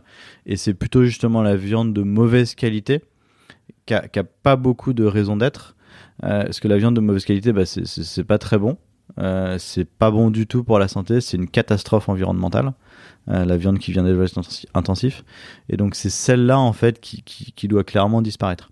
Nous justement, c'est pour ça en fait qu'on qu'on a fait des produits qui sont plus le steak haché ou la merguez ou la chipot parce que ce sont des produits où en fait la viande qui est utilisée pour faire ça habituellement n'est pas super qualitative et du coup, d'un point de vue santé, on est beaucoup plus pertinent à remplacer ce type de viande euh, et d'un point de vue environnemental aussi.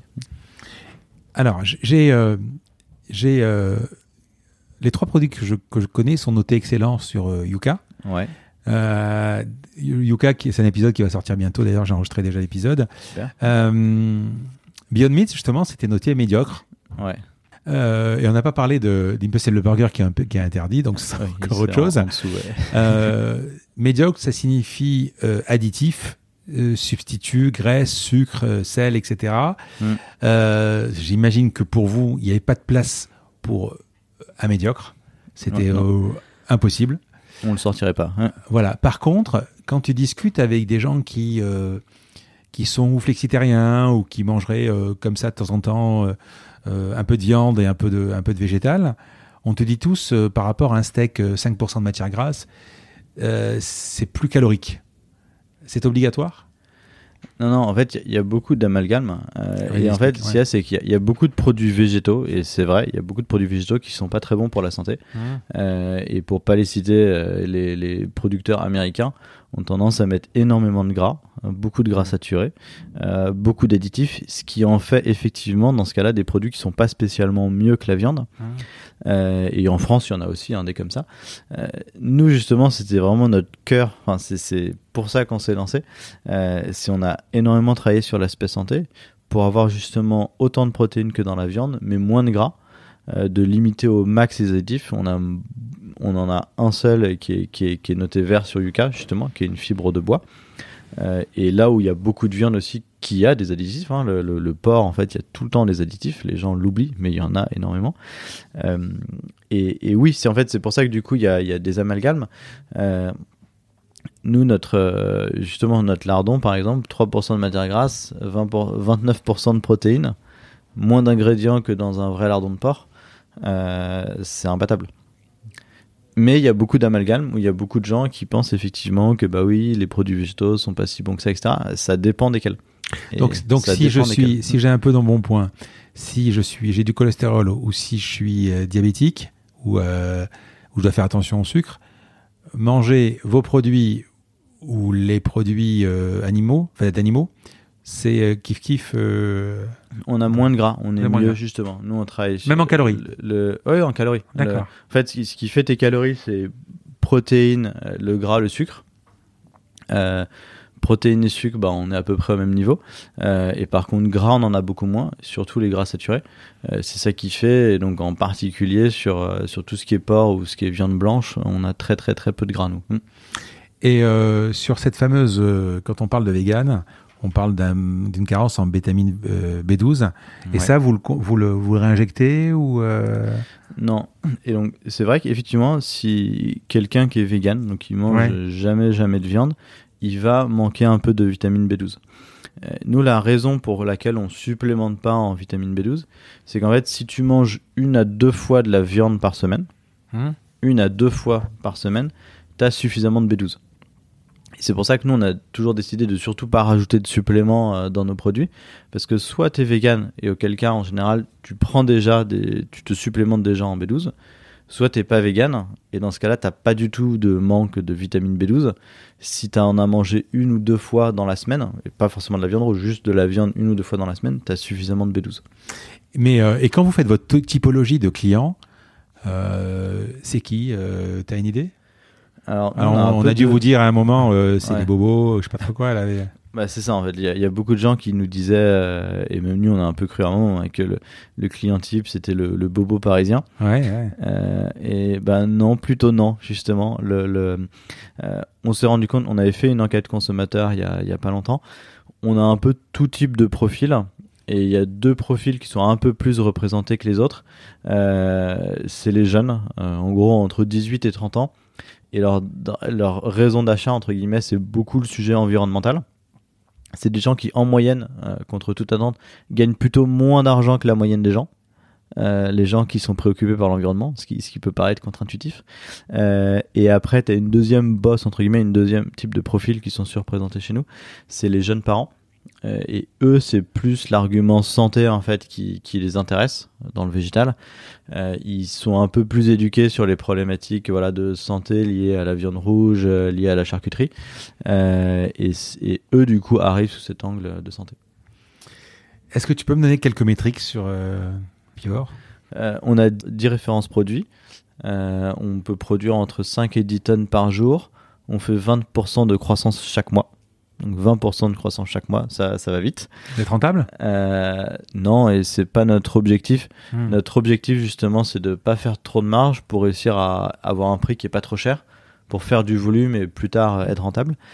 Et euh, on est dans 2000 points de vente à peu près en grande distribution, 1000 points de vente en restauration. Et, et vous avez recruté quelqu'un pour aller discuter avec les centrales et tout ça? Ah c'est vous qui l'avez fait euh, à la base Non, non alors, tout, tout, tout début, euh, c'était nous, mais très vite, oui, maintenant, on a une équipe euh, commerciale. Donc là, c'est pareil, grosso modo, ils viennent avec leur poêle et ils font goûter, quoi. Le... Alors peut-être plus chez Carrefour maintenant, mais au, au, début, quoi. Au début, oui, on faisait ça. eux, après, ils regardent aussi beaucoup les chiffres, ils regardent beaucoup les ingrédients. mais évidemment, ils goûtent aussi beaucoup les produits parce que eux, ils savent à peu près ce qui va plaire aux consommateurs. Mais elle est là la réponse en fait. Hein. La réponse c'est de se dire comment ça se fait que vous avez tellement progressé, tellement grandi. C'est la qualité du produit. Parce que si aujourd'hui vous arrivez, vous vous montrez votre. Essayez, c'est nous adopter, hein, plus grosso modo, ça suffit quoi. Si c'était. Surtout à l'aveugle. Surtout quand vous faites les trois, les, trois tests. Euh, Pour nous, la, dégustation est toujours super importante. On avait mesuré justement 91% de taux de réachat. Mmh. Euh, et donc ça, voilà, ça veut dire que 9 personnes sur 10 qui mangent le produit vont réacheter, ils vont en parler autour d'eux, et c'est pour ça en fait qu'on a une belle croissance, c'est parce que les, euh, c'est beaucoup du bouche à oreille, les gens goûtent, ils aiment bien, ils en parlent, et du coup on se développe. Après vous avez une DLC qui est comme la, une date de limite de consommation, comme la viande à peu près, une semaine. Tout petit peu plus long. nous en magasin c'est de l'ordre de deux semaines. Euh, c'est parce qu'en fait, le végétal, en fait, il y a, beaucoup moins de bactéries dangereuses entre guillemets dans le végétal, et du coup, c'est ce qui fait que les produits se gardent un peu plus longtemps. Consommer de préférence ou consommer limite Nous, on met consommer de, on met consommer limite. Limite, donc il y a pas de, y a pas, il faut pas, il faut pas dépasser. Euh, il y a une part de marché ou euh, vous avez une part de marché sur ça encore? En fait, c'est difficile à dire parce que hmm. le, ça dépend vraiment beaucoup comment on définit le marché. On est le on est le, numéro 2 aujourd'hui en France. Il y a Nestlé qui fait un peu plus de volume pour l'instant que nous. Comment s'appelle Nestlé? C'est Erta Végétal. Ah oui. Donc ils faisaient de la viande et, du végétal aussi. Ils font de la viande aussi, les steaks? Ouais, ouais. Oui, par contre, enfin, j'avais goûté, c'est calorique par contre. Bah, nous, on est vraiment l'acteur qui a joué sur l'aspect santé, euh, effectivement. Euh, c'est ça qui fait que presque tous nos produits sont Nutri-Score et sont tous verts sur euh, Yuka. Euh, euh, et, eux font plus de volume parce qu'ils sont beaucoup plus développés aujourd'hui en grande distribution. Euh, mais par contre, nous, on s'est développé très vite. On est devant Beyond Meat, justement, l'américain. Il y a d'autres acteurs un peu qui se lancent, mais nous, on est vraiment l'acteur de référence. Et on cherche justement à être multi-produit. du coup, de faire en sorte de, développer la catégorie en fait du végétal pour voilà avoir à chaque fois pour toutes les instants de consommation d'avoir à chaque fois le produit euh, en version végétale. Ouais, parce qu'en plus, euh, ce qui est intéressant chez vous, c'est le côté transparent de l'emballage. Mhm. Et euh, bon, la steak c'est un peu particulier parce que forcément cru, le steak il a pas le, goût du, enfin il a pas l'aspect du steak cru forcément. Mais par contre, les nuggets, je, suis sûr que tu les mélanges au milieu, et personne qui voit la différence. Ouais, ouais, exactement. après ils sont pas nés, même les aiguillettes, hein, c'est pareil. Mm. rentrer chez McDo ou, ou, je sais pas chez Burger King ou quoi, c'est ça serait possible? là, ça serait dingue. Ce, serait possible. Euh, ils ont qui là aujourd'hui? Ça reviendra peut-être un jour. En France, ils ont, en France pour l'instant, il n'y a, pas grand monde. Euh, ils avaient fait un test un peu avec Unilever, mais, euh, mais c'était juste un test. McDo n'a personne pour l'instant en France. Et, oui, pour nous, c'est intéressant parce que ça ferait c'est un bon moyen de démocratiser. Hmm. Des levées de fonds? Vous avez fait de nouvelles levées de fonds? 3 millions, je crois, il n'y a pas longtemps? Ouais, on avait fait, on avait fait 3 millions. Pour l'instant, on n'est pas encore en train de, relever. Hmm. Euh, on relèvera peut-être un jour, effectivement. De toute façon, là, vous êtes qu'en France Là, on est qu'en France, exactement. Ouais. Nous, notre objectif, en fait, c'est vraiment de bien s'implanter en France. Pour hmm. nous, la priorité, c'est vraiment le marché français. Euh, une fois qu'on sera bien stable en France, c'est à ce moment-là qu'on ira à l'étranger. Oui, ça va être la question d'après. Euh, pourquoi le changement de nom Mais quand vous regardez l'équivalent de votre boîte, est-ce qu'en Europe, pas, en Italie ou euh, en Angleterre ou en Allemagne Est-ce qu'il y a l'équivalent des nouveaux fermiers euh, euh, Donc, c'est-à-dire une boîte à taille humaine par rapport à Ambient Meat ou ouais. Ouais, dans, dans, le reste de l'Europe, il y a dans chaque différent pays un peu, il y a, a d'autres acteurs mmh. effectivement qui, qui, sont. Nous, on a une différence en fait sur le côté d'avoir travaillé vraiment le goût à la française et le côté santé. Mmh. C'est vraiment notre positionnement. Si demain on va à l'étranger, on ira justement avec ce positionnement. Euh, chacun a un peu son truc. Euh, en Espagne, il y a des gens qui font très espagnol. En Italie, il y a des gens qui font très italien. Euh, et on voit en tout cas que ça se développe dans chaque pays. et après, les, les, gens en fait vont sortir progressivement de leur pays. Il y a des acteurs qui vont devenir européens et il y en a non. Et justement, pourquoi avoir fait, avoir pris Happyvore, donc c'est le nouveau nom, pour bah, explique-moi la, raison parce que là, c'est du coup vous, quittez, le, vous quittez un peu l'aspect français, quoi. Il y avait plusieurs sujets. Le, il y avait un premier sujet qui, en fait, on aimait, on aimait bien ce nom déjà, euh, parce qu'il y a le côté happy dedans. Euh, et donc, ça insiste beaucoup sur le plaisir qu'on a à manger, qui est, qui est, pour nous un point essentiel. Euh, il y a un deuxième aspect qui était l'international, où en fait, les nouveaux fermiers, malheureusement, ça marche pas très bien à l'international les gens comprennent pas en fait ce que ça veut dire. Et même même pas l'international. Moi, la première fois que Brigitte Gauthier justement m'a parlé des nouveaux fermiers, j'étais allé voir après. Ça fait pas viande quoi, ça fait pas produit, ça fait euh, ça fait ferme. Euh, oui, tu, tu, sais pas ce que tu fais. En fait, tu sais pas si tu la marque. Euh, il faut préciser derrière ce que c'est quoi. Ouais, et c'est pour ça qu'en fait, Happyvore, on, aimait beaucoup ce nom parce qu'en fait, ça fait très nom de catégorie en fait. Mmh. Il y avait les omnivores, il y avait les carnivores, il y avait les herbivores. Bah, maintenant, il y a Happyvore. et on aime beaucoup ce nom. Il est plus court, plus simple, plus percutant, plus efficace. et pour demain aller à l'international, bah, ce sera beaucoup plus simple ah que si on, aurait, si on avait dû changer à ce moment-là. ton rôle dans l'entreprise? Bah, donc je, suis président. Mmh. CEO CEO, exactement. Euh, et du coup, on est deux cofondateurs euh, et on se répartit un peu les sujets. Moi, je suis une tendance plus R&D opération. Euh, Cédric un peu plus marketing et commercial. Et après, en fait, en pratique, on parle quand même tous les deux beaucoup des deux sujets. Vous êtes que, enfin, mis à part le, ceux qui sont rentrés dans la boîte, enfin, dans, les, les, les VC, le capital est, à vous deux répartis euh Ouais, c'est ça. Et avec les VC et un peu les employés. Euh, et après, on est deux. Et en dessous de nous, euh, sur chaque fonction clé, il y a une personne clé qui est meilleure que nous dans, dans son domaine chacun. Ouais. Et qu'est-ce que tu fais, ton rôle, ton rôle opérationnel? Au jour le jour, tu veux dire? Ouais. En fait, au jour le jour, on fait un peu de tout. Il euh, n'y a pas de, il y a, y a pas tant que ça de routine en fait. Le, le, ça va beaucoup dépendre d'un jour à l'autre. Euh, et tu vois, un jour, quand on lance un nouveau produit, bah du coup, je suis beaucoup dans les problématiques euh, bah, de R&D, de tiens, est-ce que tel ingrédient va pas être plutôt plus efficace? Est-ce qu'on peut réussir à gagner quelques jours sur la production? Est-ce que les valeurs nutritionnelles sont bien? Est-ce que commercialement, on a bien brandé le produit? Est-ce qu'on va arriver à temps? Est-ce que le packaging est bien? Euh, et ça peut être des sujets de quand on arrive dans une nouvelle chaîne de distribution, euh, bah, de bien sélectionner les points de vente. Est-ce que c'est les bons points de vente dans lesquels on va arriver? Est-ce qu'on sait qu'il y a du potentiel? Euh, Qui opérationnellement en fait va visiter les magasins? Ou ça peut être des sujets de coûts. On travaille en permanence sur réduire en fait nos coûts variables pour faire en sorte de pouvoir baisser nos prix. Et du coup, on se repasse un peu tous nos process pour regarder combien on peut aller gratter. Euh, ça peut être sur les aspects financiers. Euh, RH, en fait, on passe beaucoup de temps aussi sur les RH euh, pour recruter les bonnes personnes. chaque personne qui nous rejoint, en général, fait au moins 3-4 entretiens. Mais donc, c'est encore vous qui les recrutez, quoi Nous, on fait toujours, pour presque tout le monde, on fait au moins, soit Cédric, soit moi, un entretien. D'accord. Et je t'ai pas posé la question, entre le online et l'offline, aujourd'hui, par le Covid, vous avez subi euh, le fait de, de, rentrer euh, uniquement dans l'online. Aujourd'hui, ça représente quoi en termes de pourcentage? Nous, aujourd'hui, on fait quand même plus de, de grandes distributions et de restaurants que de online. Euh, et, à terme, ça va rester comme ça. Parce qu'en fait, ce qui se passe, c'est que le, le online, la, le e-commerce, en fait, pour la nourriture, est pas encore si développé que ça en France. On a plus quand même l'habitude d'aller d'aller dans en grande distribution ou d'aller dans son restaurant favori. Euh, demain, ça, ça, enfin, à très long terme, ça pourra peut-être changer, mais on, en tout cas sur les prochaines années, euh, clairement, c'est, on voit beaucoup plus de grandes distributions et de restauration que de e-commerce. J'ai vu qu'il y a un bateau brandé à. Ouais. euh, c'est le Breton qui. En fait, c'est, en fait, on connaissait le. Nicolas, euh, qui est le skipper en fait du bateau. Enfin, ils étaient deux, mmh. deux, deux co-skippers. On connaissait en fait Nicolas et on avait travaillé en fait avec lui avant. Euh, et il a décidé de se lancer en professionnel euh, pour se mettre à faire de la voile au niveau professionnel en faisant la Transat Jacques Vabre. Euh, et du coup, lui, il s'est lancé dans ce projet. Et du coup, assez naturellement, ça a fait un peu tilt. On s'est dit, bah tiens, est-ce qu'on mettrait pas Apivore sur tes voiles et sur ta coque?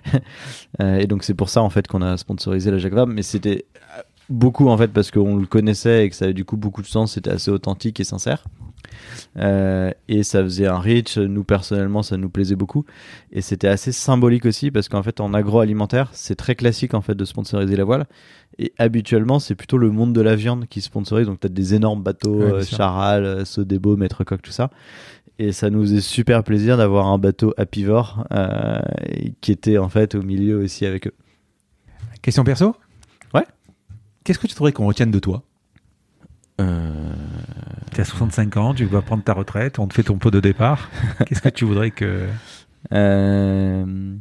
Moi, je, je sais pas, enfin, j'ai pas forcément besoin qu'on retienne de moi des choses. Euh, c'est plutôt, j'ai besoin d'avoir eu un impact sur mon passage. Euh, et il y a une phrase que j'aime beaucoup justement de Gandhi qui dit Soyez le changement que vous voulez voir dans ce monde. Mmh. Et, je pense que très souvent, en fait, on est face un peu à un système et on se dit que les choses sont comme ça et que ça va pas changer. Alors qu'en fait, on fait tous partie du système, on fait tous partie du problème et de la solution. et, on peut changer les choses, on peut se bouger, on peut tous changer un petit peu les choses. c'est ma vision un peu du monde. Après, j'ai pas spécialement besoin qu'on se retienne de. Non, mais quand, quand c'est cohérent tout ce que tu dis, parce que depuis le début, vous aviez cette envie de faire bouger les lignes pour baisser l'impact carbone. Euh, tu viens de me dire que euh, vous vendez euh, avec très peu de marge parce que vous voulez pas être trop cher, parce que la rentabilité, peu importe, l'essentiel c'est pour être accessible, etc. donc, j'ai l'impression que tu es pas, enfin, vous êtes sur l'industrie, une industrie très riche, enfin, l'agroalimentaire, c'est une industrie très puissante vous n'avez pas cet esprit euh, de l'agroalimentaire. Vous êtes plutôt encore sur votre, euh, sur votre projet initial, faire bouger les choses, baisser l'impact. Euh, voilà. C'est ça votre truc?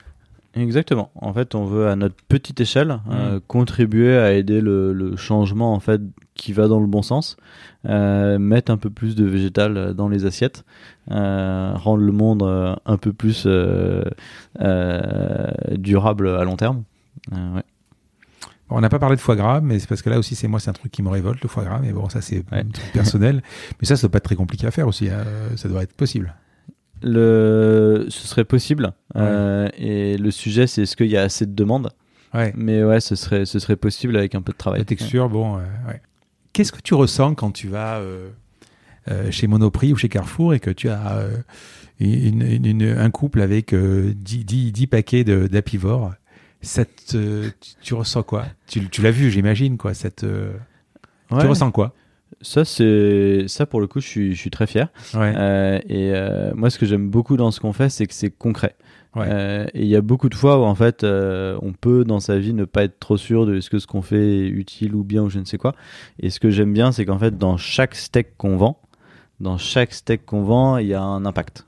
Mmh. et donc, nous, dans chaque steak qu'on vend, euh, tu gagnes 3 kilos de CO2. Euh, et c'est super concret. Euh, et, et, oui, il n'y a pas longtemps, justement, on se, on se baladait dans la rue. Il y avait quelqu'un qui était assis sur un banc et qui mangeait un, un Pokéball avec nos aiguillettes. Mhm. et, Comment tu sais, tu les reconnais? Et ouais, je les reconnais.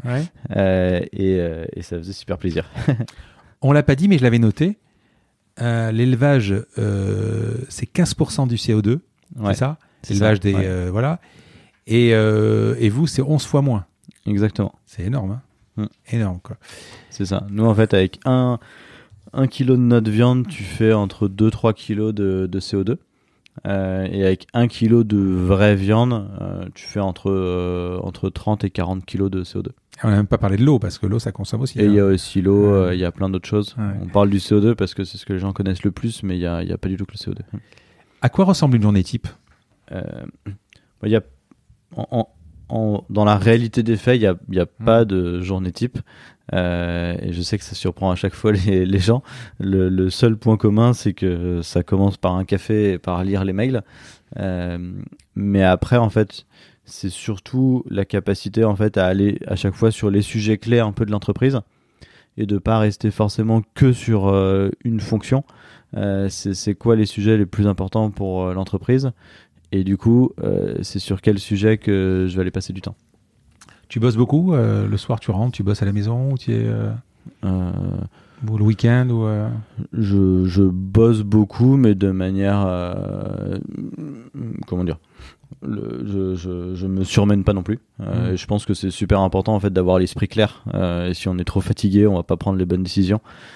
nous, notre job en fait, c'est surtout de, de, de, prendre les bonnes décisions. Euh, donc, faut qu'on ait l'esprit un peu clair.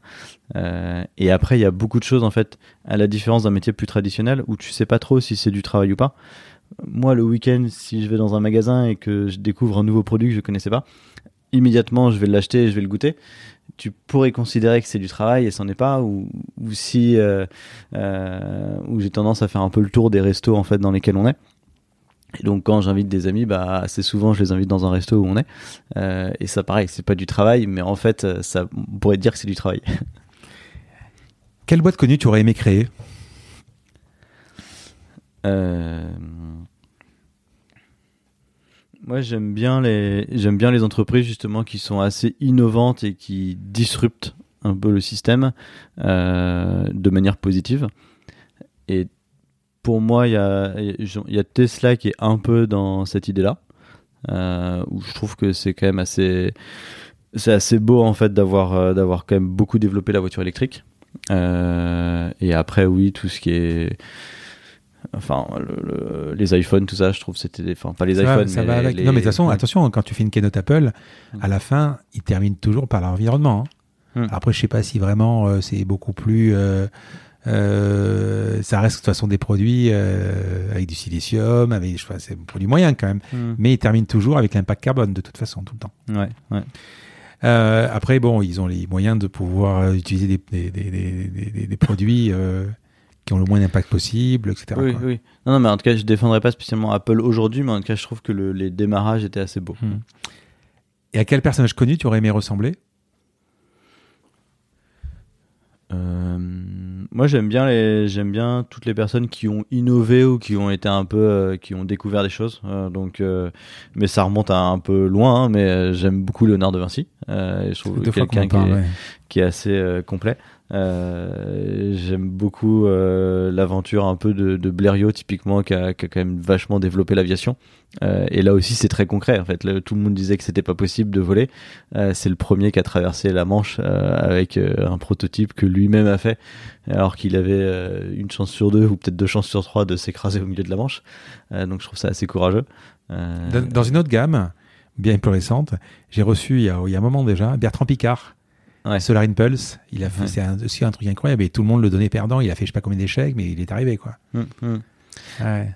Moi, bah, une volonté quoi, hum. la volonté. Ouais, c'est ça. Je pense qu'il faut beaucoup de, de, de volonté. Qu'est-ce qui t'énerve? Euh, y a... Moi, j'aime pas trop le. On a toujours fait comme ça. Conformisme. Euh, et pas le, le, ou suivre. Le, oui, voilà. Enfin, le, tout ce qui est frein à l'innovation, en fait, euh, j'aime pas trop. Euh, après, euh, je pense qu'il faut être très tolérant. Je, moi, je, je trouve que quand les gens critiquent ou sont un peu négatifs, même si c'est pas mon état d'esprit ou l'état d'esprit de notre équipe, euh, ça construit aussi parce que ça nous aide du coup à affiner ce qu'on fait, à être plus fort.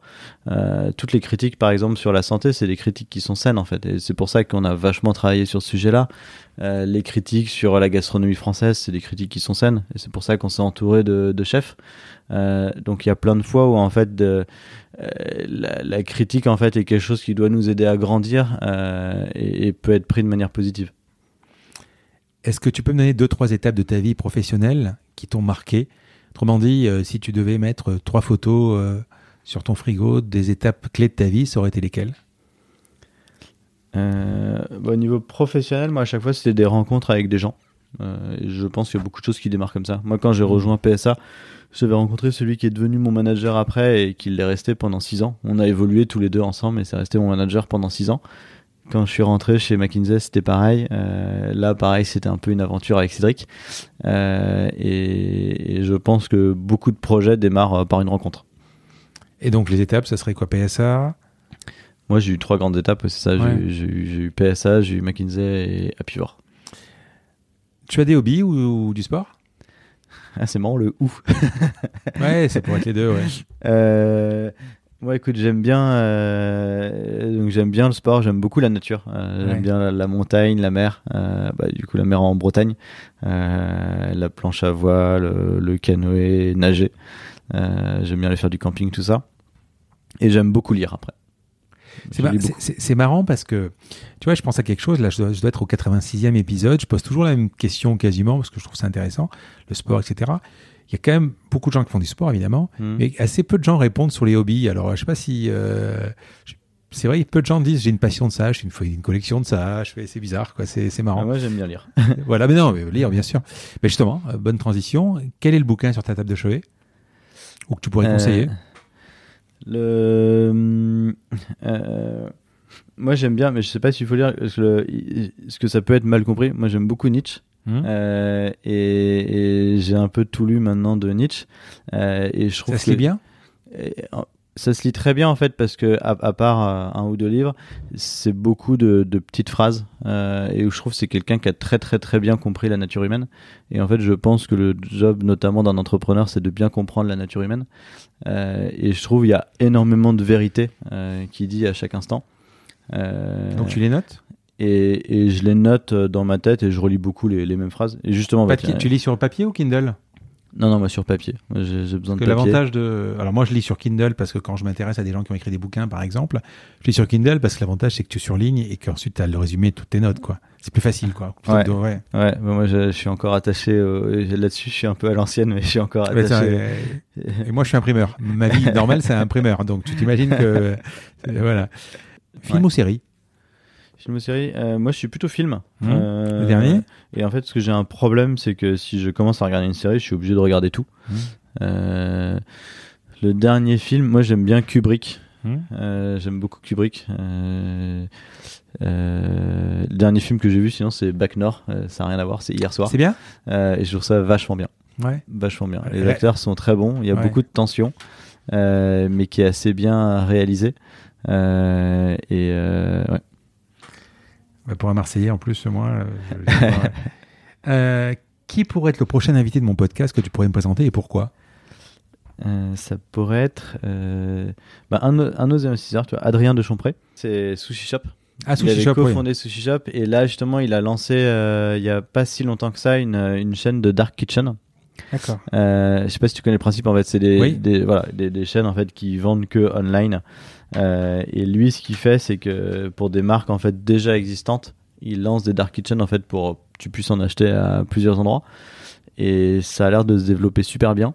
Euh, c'est dans la food et du coup on a goûté des, des, pas mal de trucs. Euh, et c'est quelqu'un d'à la fois très j'ai trouvé très intelligent et très pragmatique. Je pense qu'il aura des bons conseils. Tu pourrais me faire une intro? Ouais ouais pas de problème. Allez je te pose la dernière question. Ce podcast s'appelle la combinaison. Ouais parce que évidemment, on cherche à comprendre la combinaison d'éléments, ce qui t'a amené où tu es arrivé. Alors, la recette, dans, ce mhm. cas, les ingrédients. Euh, qu'est-ce qui fait que tu es devenu euh, Guillaume Dubois? Euh, L'entrepreneur, hein L'entrepreneur. oula, oula. Bah justement, tu vois, il y a une phrase de Nietzsche que j'aime bien qui dit Deviens ce que tu es. j'aime beaucoup. Qu'est-ce qui fait moi, je pense que mes ingrédients, c'est un mélange de d'innovation. J'aime bien tout ce qui est nouveau, tout ce qui cherche à, voilà explorer. Euh, j'aime bien tout ce qui est environnemental euh, parce que je pense qu'on va quand même léguer un monde à, nos futurs enfants euh, et tout ce qui est et tout ce qui est humain. Je, construis beaucoup. Enfin, pour moi, l'équipe c'est quelque chose de super important et c'est ce qui ce qui fait qu'en fait on prend plaisir au jour le jour et c'est ce qui fait que ça marche. Écoute, je suis content parce que quand on m'a dit euh, il faudrait que tu contactes les nouveaux fermiers, euh, bon, je connaissais, je t'ai dit j'en mange. Euh, les emballages, je te l'ai dit, c'était sympa. Bah, j'ai d'abord, je mettrai une image quand je vais manger en plus. Mhm. Vous êtes sur, sur, sur de la qualité, vous êtes sur un truc qui est sympa. Et tout ce que tu viens de dire depuis une heure et demie, bah, je trouve que ça va avec. Et je suis super contente de cet épisode. Et merci beaucoup. Super, bah, merci à toi. C'était un bon moment. Je vous remercie d'avoir écouté cet épisode. Comme promis, voici le code de réduction pour commander sur papeo.fr. C'est la combinaison, tout en majuscule. Je vous offre 10% de remise sur votre première commande. Parlez de ce podcast à vos amis ou à vos collègues de bureau. Partagez-le le plus possible. Abonnez-vous en cliquant sur le petit bouton s'abonner dans votre application mobile ou sur euh, votre ordinateur. Ainsi, vous serez averti dès qu'un nouvel épisode est en ligne. Je sillonne la France pour vous proposer de nouveaux invités. C'est vraiment beaucoup beaucoup de travail. Ce n'est pas mon métier, vous l'avez peut-être compris. C'est une passion que je pratique en dehors de mon job. Si vous avez apprécié cet épisode, dites-le moi avec des étoiles, 5 de préférence sur Apple Podcast, anciennement iTunes, et d'y ajouter un gentil commentaire, ça me fera plaisir. Ça me permettra également de remonter dans les classements. Et puis si vous n'êtes pas Apple, c'est pas grave, parlez-en autour de vous. Partagez sur les réseaux sociaux, c'est prévu sur votre application de podcast préférée. Enfin, vous pouvez vous abonner sur lacombinaison.fr pour être averti dès qu'un nouvel épisode est en ligne. Je suis Frédéric Azoulay. N'hésitez pas à me faire remonter vos remarques, vos questions, mais aussi des invités que vous aimeriez entendre. Je vous dis à bientôt.